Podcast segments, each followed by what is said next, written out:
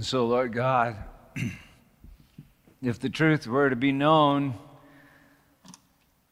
I think most of us came here this morning to get something,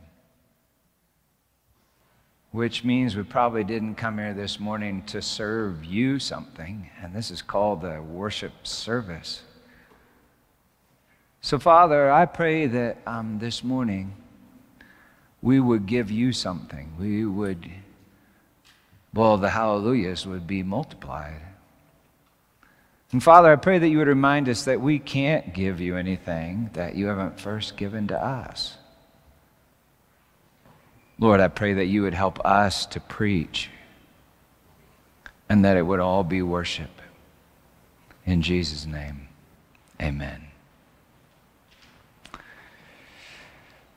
Read about uh, Kathy in a support letter that I received years ago from Covenant House Shelter in New York.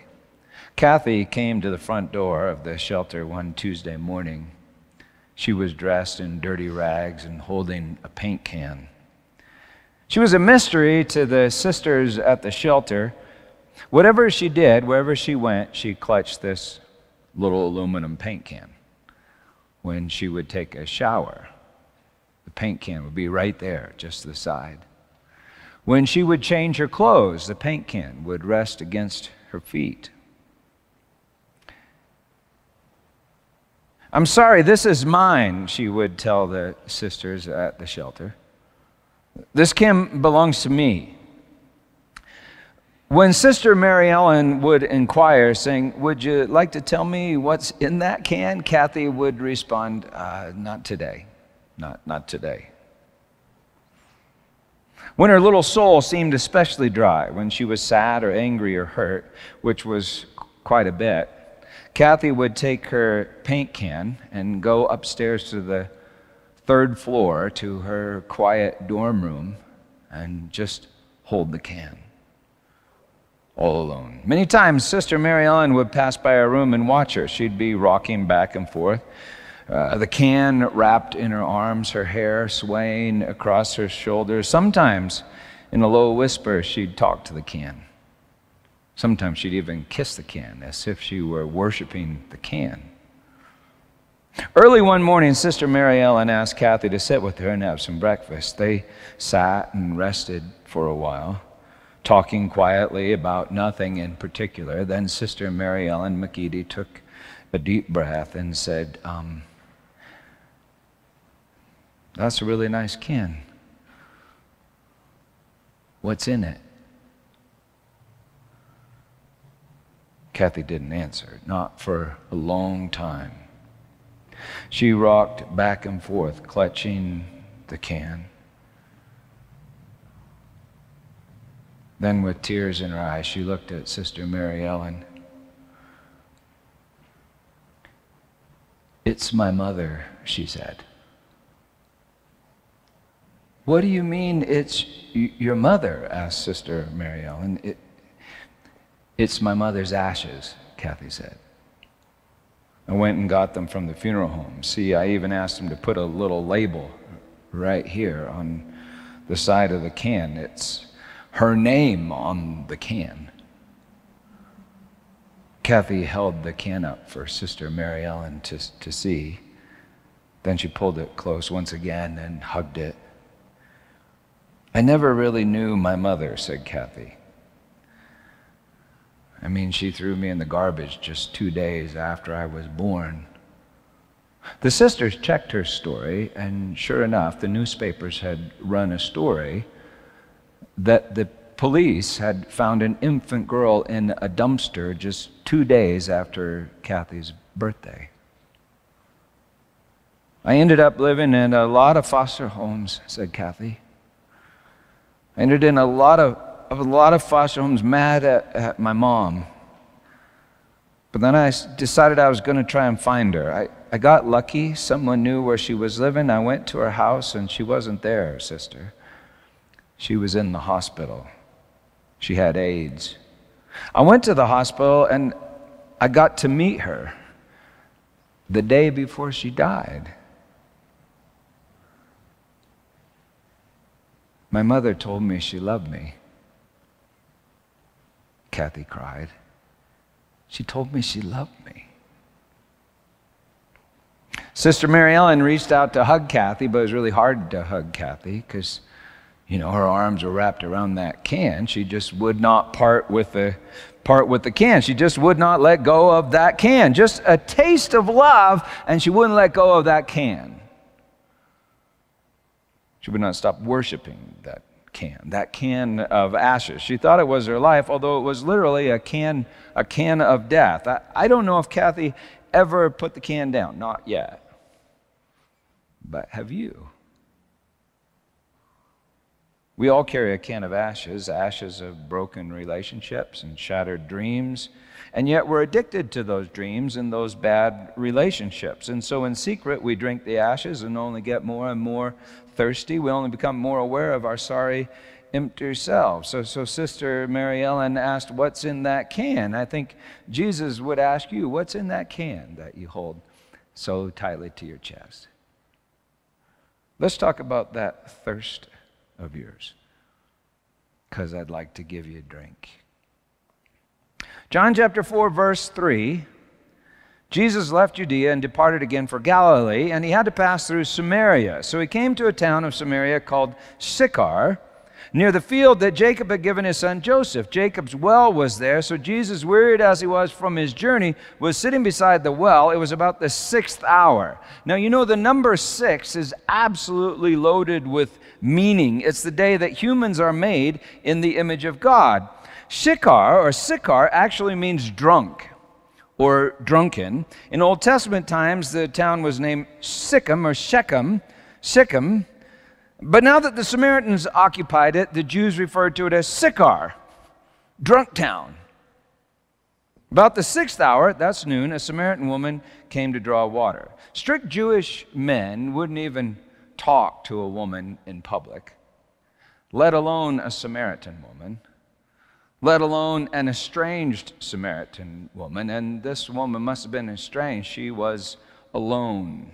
It was customary for women to go to the well in the cool of the day together, just as it's customary and I think probably genetic in our society for women at fine restaurants to go to the, to the restroom together. Just saying, some things never change. Well, anyway, this Samaritan woman is alone for a reason.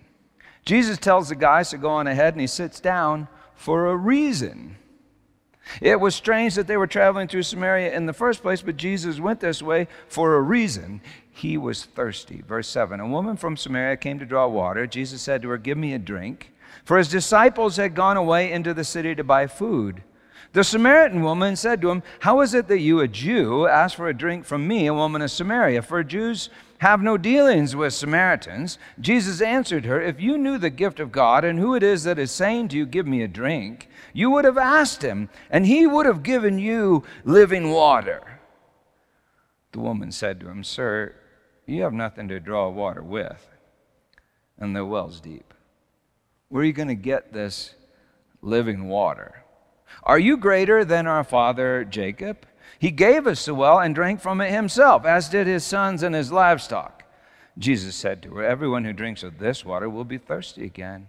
But whoever drinks of the water that I will give him will never be thirsty again. The water that I will give him will become in him a spring of water welling up to eternal life. The, the woman said to him, Sir, give me this water so that I won't be thirsty and have to come here to draw water. Jesus said to her, Go call your husband and come here. Let me paraphrase. What's in that paint can you're holding so tightly to your chest? What's in that terracotta water jar that you carry wherever you go? What have you been drinking that leaves you so thirsty? Verse 17 The woman answered him, I have no husband. Jesus said to her, You are right in saying, I have no husband. For you have had five husbands, and the one you now have is not your husband. What you have said is true. Dang. Jesus does not skirt the painful issues, does he? In that culture, only the man could divorce the woman, so more than likely, this woman had been rejected five times by five different husbands. And yet each time she would desperately return to the source of her wounds, marrying into the same situation. And now she's with the sixth man. You're drinking men, said Jesus. What you have said is true. Verse 19 the woman said to him, Sir, I perceive that you are a prophet. Love that line. You're a prophet. Our fathers worshiped on this mountain, but you say that in Jerusalem is a place where people ought to worship. It appears that she's evading the subject, but she's stumbled into the very heart of the subject worship. Verse 21 Jesus said to her, Woman, believe me, the hour is coming when neither on this mountain nor in Jerusalem will you worship the Father. You worship what you do not know. We worship what we know, for salvation is from the Jews. But the hour is coming, and the hour is now here. That would be what? That would be the seventh hour. The hour is coming and the hour is now here when the true worshipers will worship the Father in spirit and truth. For the Father is seeking such people to worship him. God is spirit, and those who worship him must worship in spirit and truth. The woman said to him, I know that Messiah is coming, he who is called Christ. When he comes, he'll tell us all things. And Jesus said to her, I who speak to you am he. Literally translated, he said this I am as in I am that I am. Literally, he said, I am the one speaking to you. And so God just asked to drink from her cup and offered her a drink from his cup. That would be a drinking party, a communion between the King of Kings and Lord of Lords and this Samaritan woman. Just then, verse 27, just then his disciples came back. They marveled that he was talking with a woman, but no one said, What do you, what do you seek, or, or why are you talking with her? So, so the woman left her water jar. I mean, she left her, her paint can. She left her ashes and broken dreams. She left her earthen vessel, her terracotta water jar. It's like she forgot why she had gone to the well in the first place. It's like she came for a drink, and now she's drunk. So the woman left her water jar and went away into town and said to the people, Come and see a man who told me all that I ever did. Can this be the Christ? It's a pretty intriguing story. And it kind of leaves you wondering did Jesus ever get his drink in the town called Drunk? Andrew Trawick preached a wonderful sermon on this text last year, and we're going to preach on this text again next week. But for now, I'd just like to point out a few things and then ask about your water jar, your paint can, and what you've been drinking. I hope you notice how Jesus engineered that dialogue from thirst to promiscuity to worship. Three topics that seem very unconnected, but upon reflection are entirely connected. Uh, this woman was attempting to satisfy her deepest thirst with men, which I might say is entirely understandable because you know uh, we're pretty great. But she'd drink, and each man would leave her even more thirsty than before. She'd drink just as Kathy drank from her mother's paint can, and the ashes didn't satisfy, but left her even more thirsty than before. Just as an alcoholic drinks, and over time each drink satisfies less and less and leaves the alcoholic more and more and more thirsty, just as every sinner sins, takes a little life, drinks a little life, the life dies, the sinner dies, and we're all sinners. Well, Jesus reveals a few fascinating things about himself in our paint cans. And then he makes an outrageous promise. But anyway, he reveals number one, that he knows us. It's like he swims in our, our paint can. He knows all about the six men. Maybe he and his father even arranged for the six men to reveal the seventh man at the sixth hour. It was about the sixth hour on the sixth day, according to John, who's extremely artistic about all of these things and very intentional. It was about the sixth hour on the sixth day that, that according to John, Pontius Pilate said to the Jews, Behold the man. Behold the king, and then delivered him up for crucifixion on the tree in, in the garden. We need to know God doesn't will evil, and yet he clearly wills that we would encounter evil. So maybe the six men prepared this woman for the seventh man, the last man, the eschatos Adam, her bridegroom. They made her thirsty for him. Maybe the six prepared for the seventh, like the six days of creation prepare for the eternal seventh day. Maybe the ashes, maybe all the ashes of your broken dreams and shattered relationships prepare you to meet the King of Kings and ask him for a drink.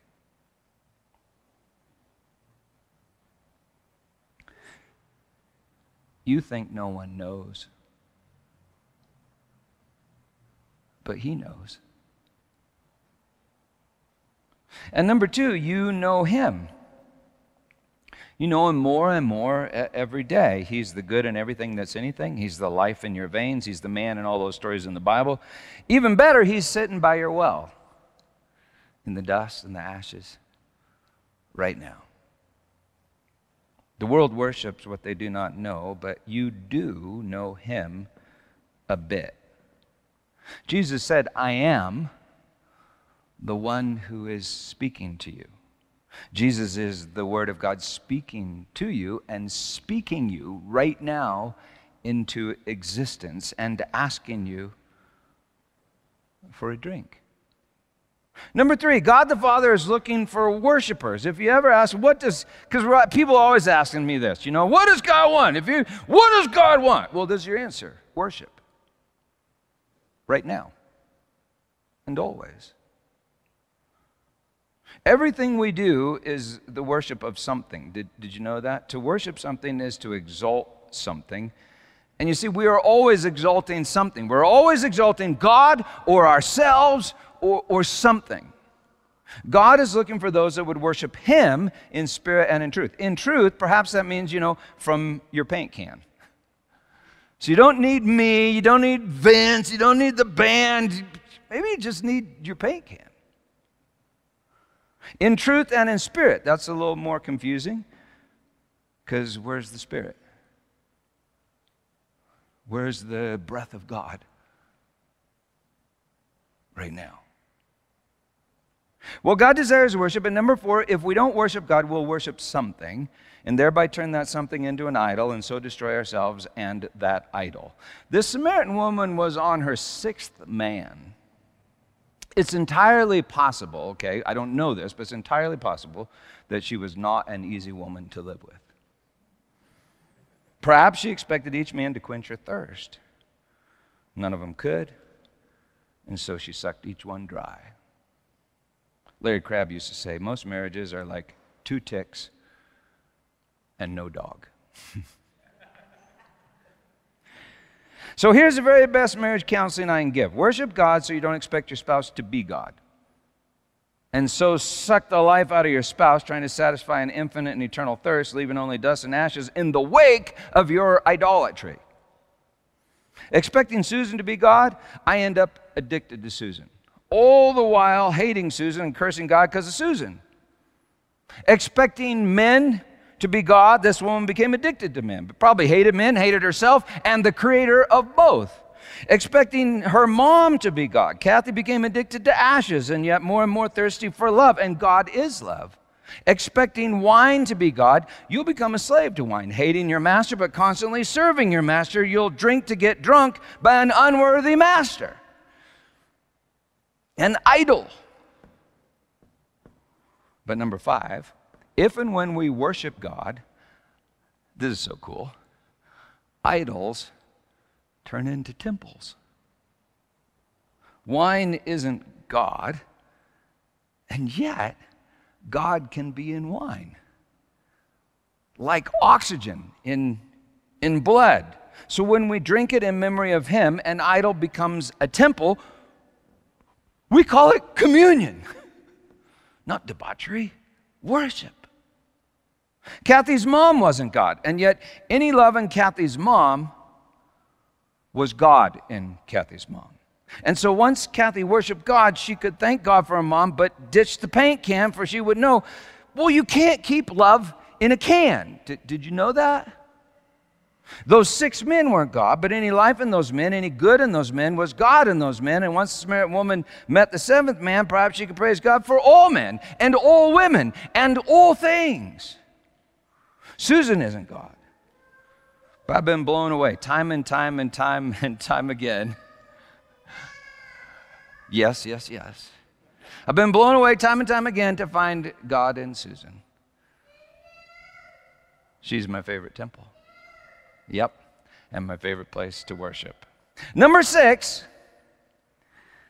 you are the last idol, and you are the temple of the living God. You are your own last idol.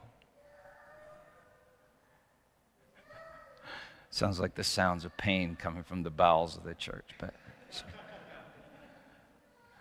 But you are your own last idol. Satan tells each of us that we must make ourselves into the image of God.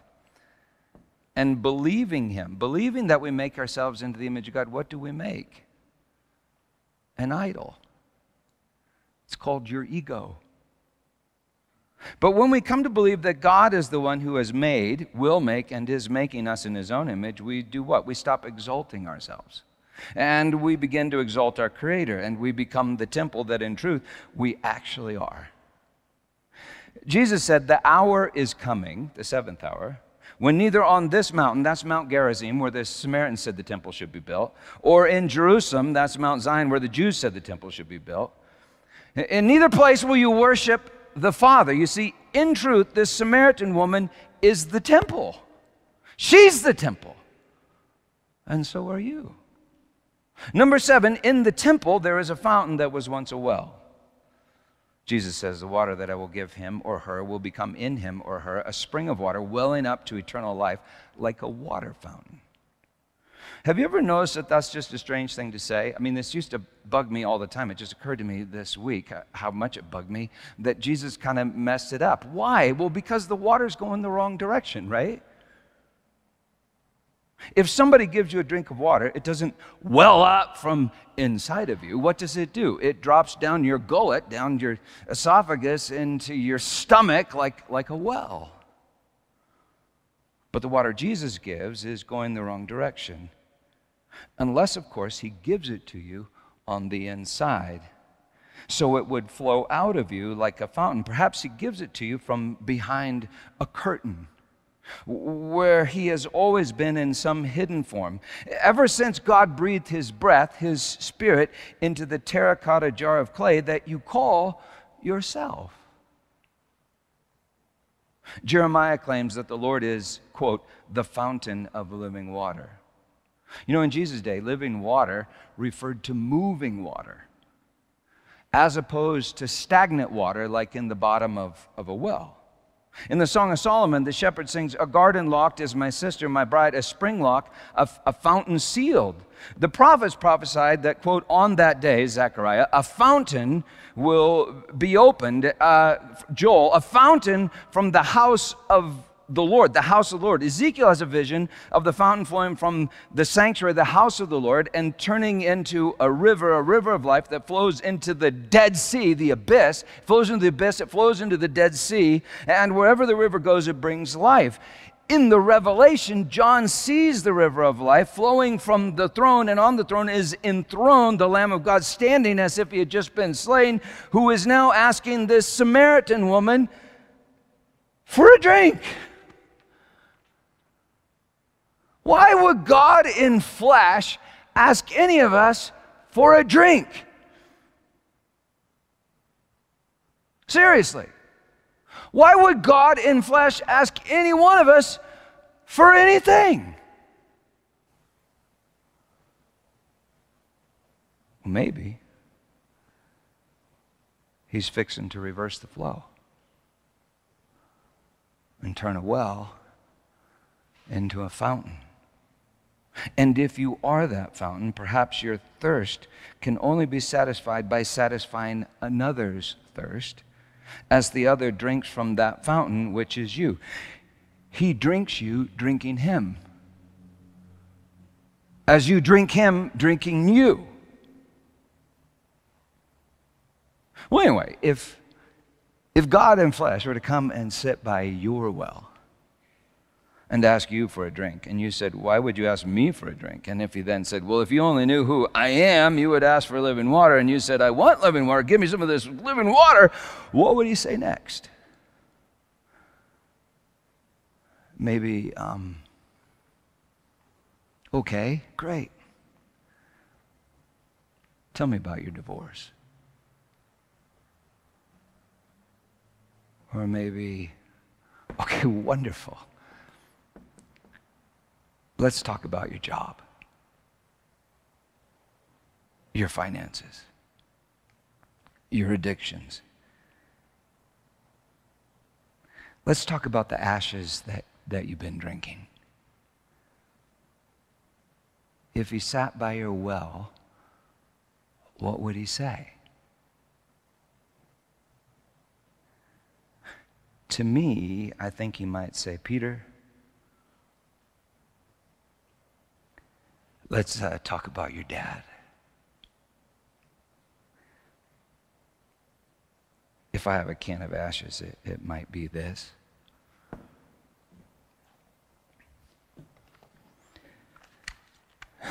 This, this is literally a box of ashes. These are my dad's ashes.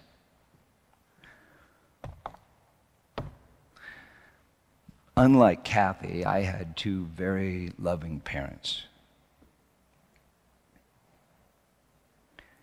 But as Kathy experienced the greatest love she knew through her mother, so I think I also experienced the greatest I love, the love, the greatest love I ever knew through my dad. My dad was a shepherd. He was a pastor to our Lord's bride, the church. As a boy, the church really blessed my dad and she really she felt like a mother to me. I mean she sincerely she gave her life to me. It was amazing. But there came a time when i watched the church literally suck the life right out of my dad leaving me a, a can of ashes. About 24 years ago, in an utterly miraculous way, the Lord showed me that I had gone to the ministry because I was so angry at at the church. Because I watched the church suck the life out of my dad, something in me was attempting to suck the life, suck my life back out of the church, and in the process, fix my dad. And yet, to everyone around me and to myself, it seemed just the opposite. I, I mean, no one, no one worked harder than me for the church appeared to sacrifice more than me for the church. But you see, I wanted something from the church. I wanted love. I wanted life. I wanted glory. And I still do. Well, there are these moments when I'm preparing a sermon, and then most of the time, as, as I'm giving the sermon, that I, so, I feel just so so free and so alive and so happy. For in those moments, I think I'm glorifying God, giving Jesus a drink, and the fountain is welling up in me. But sometimes, often before I can even sit down, it's like I start choking on the ashes. Something whispers in my ear. What does she think?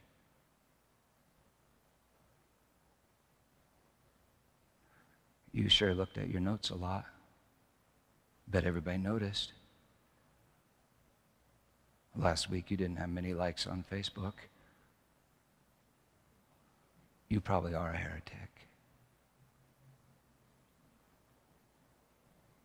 You see, when I'm seeking approval, acceptance, and glory from people, when I'm trying to save myself, create myself, and justify myself, when I'm trying to fix my dad by fixing the church, I just start choking on the ashes, the ashes of broken dreams and shattered relationships. But when I glorify God, I don't only drink, I feel like I'm drunk by God. I lose myself and then find myself in God and happy. You see, when I worship for any reason other than giving a drink to my Lord, it's not worship. It's not worship in, in truth. It's not giving glory, it's taking glory. It's not exalting God, it's using God to exalt myself. It's not worship in truth, and it's not worship in spirit, the spirit of love. But when I'm intent on the Lord's thirst, when, and this is something that's deep down inside of you, when my intention, when my heart, when my mind is intent on the Lord's thirst, I forget my thirst, and yet I drink and find myself drunk by God as if I am His water fountain. He's just more than happy to share all of the water with me. Song of Solomon, chapter 5, verse 1 Drink and be drunk with love, oh friends. You can translate it this way drink and be drunk by love. Isn't that great? Well, anyway, it's a beautiful story in John chapter 6, but John still leaves us wondering did Jesus ever get his drink? And, you know, is he still thirsty? John, who is this, he really is this absolute artist, mentions the thirst of Jesus only twice in the Gospels here at the well on Mount Gerizim, and then by another well, actually a pit or a tomb, a well that turns into a fountain on Mount Zion. As his bride takes his life on the tree in the garden on the side of Mount Zion, on the sixth day, around the sixth hour, Jesus cries out, I thirst. And Israel, the bride, Israel, the vineyard of the Lord, gives her Lord sour wine to drink. For 2,000 years, Israel had worshiped, but not in spirit and in truth. And now they crucify the truth and they drain him of spirit. We've all crucified the truth and drained him of spirit, the life, the spirit, the breath that is in the blood. John 19:30 when Jesus had received the sour wine, he said, "It is finished." And he bowed his head, and paredoken delivered up his spirit. A trickle of blood flowed down the cross where Jesus was enthroned, and that trickle began to form a river. The life is in that river. On Pentecost, the feast of Pentecost, the disciples would have drunk the cup in, and they would have drunk the cup in memory of Jesus, and on Pentecost, tongues of fire tongues of fire fell, and those disciples were filled with the Spirit from the inside out, and they began to worship in spirit. They worshiped in ecstasy, ecstasis, having lost themselves. People thought that they were drunk, they were so happy. And today, you'll drink from the cup in memory of Jesus. And then, if you worship in spirit and in truth, if you worship in spirit and truth, Jesus will get his drink. And what does he drink? He drinks you. And what are you? Well, you're dust and spirit, ashes and water. You are broken dreams and hope. You think you're just a paint can or a terracotta water jar. You think you're just a container in, watch, in which water is, is stored. You are an earthen vessel, but not simply a storage vessel. You are more like a, a blood vessel, and through you will flow a river, the river of life. You know, if a blood vessel decides, chooses, that's its choice, if it chooses to only drink, it becomes a blood clot, right? It dies. But if a blood vessel gives its life away, more life flows in. It becomes a fountain of life, and the entire body is happy. These are my dad's ashes, but not my dad. Because I watched him surrender his spirit for 42 years up until the day he died. He worshiped. And now he lives and he will never die. It turns out that no one took his life. He freely gave Christ's life and is happy. I didn't need to fix him. It's me that needed the fixing. All of your problems, all of them, all your problems are due to the fact that you do not worship God in spirit and truth. The solution to all of your problems, all of your problems, is that you would worship God in spirit and in truth. But if you worship God in order to fix your problems, you're not worshiping God. You're using God to fix your problems and worshiping yourself. So, how do we worship God in spirit and in truth? Well, on the night that He was delivered up by all of us. In the darkest depths of humanity's paint can, I mean, the darkness and the ashes couldn't get any worse than this. On, on that night, when it was obvious that we could not save ourselves, but only damn ourselves, on the night that Jesus was delivered up, he took bread and he broke it, saying, This is my body given to you. Take and eat and do this in remembrance of me. And in the same way, he took the cup, saying, This cup is the covenant in my blood, poured out for the forgiveness of sins. Drink of it, all of you, and do it in remembrance of me.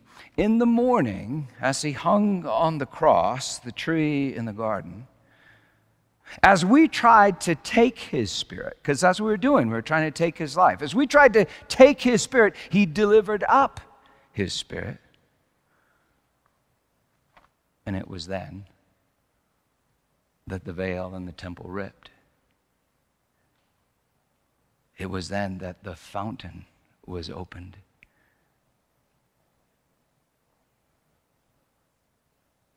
You are the temple and in you is a well that turns into a fountain. Eat, O oh friends, drink, and be drunk by love.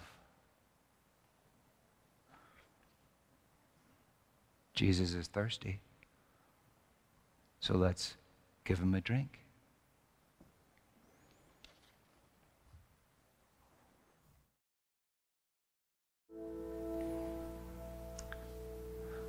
So did you did you did you feel that? The flow reversed, right? On that last song. Then sings my soul, my Savior, God to thee. This is called death, and that's called life. And worship is the resurrection of the Christ within you. And each of you has a paint can filled with the ashes of broken relationships and shattered dreams.